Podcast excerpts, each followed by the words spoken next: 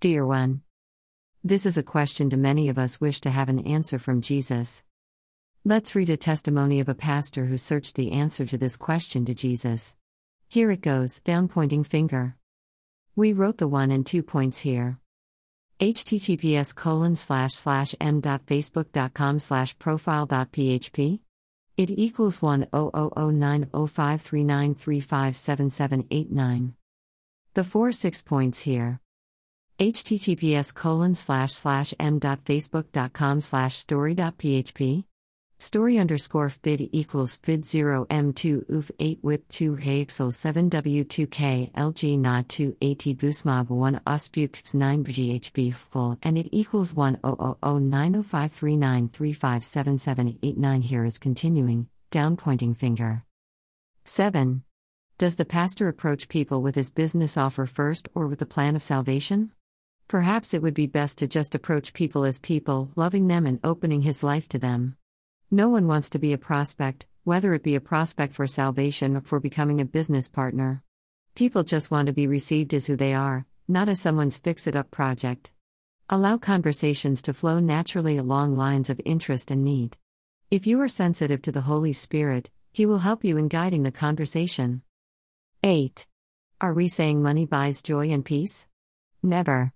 These are fruits of an abiding relationship with the King of Kings and with His children.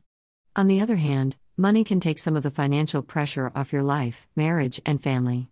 It can also provide a level of release of free time which can lead to more time to seek the Lord, enjoy your family, and minister, which can lead to increased joy and peace. 9. Can't money easily become a God? Absolutely. And there are many examples and warnings in Scripture to caution us in this area. That is why I believe we need our spiritual leaders, our shepherds, demonstrating how to have money without letting it become one's God.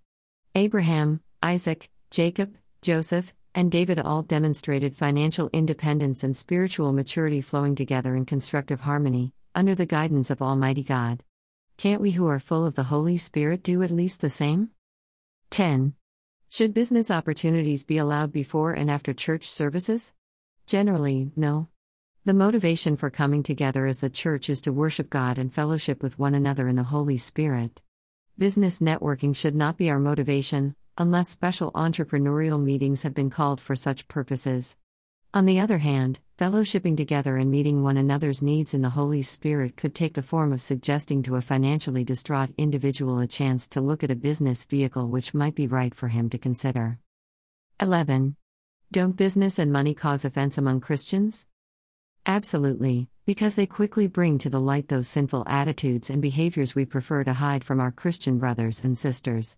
Therefore, financial and business arrangements serve as catalysts to reveal the heart, and as such can be wonderful opportunities to reveal hidden sins and speed up spiritual growth.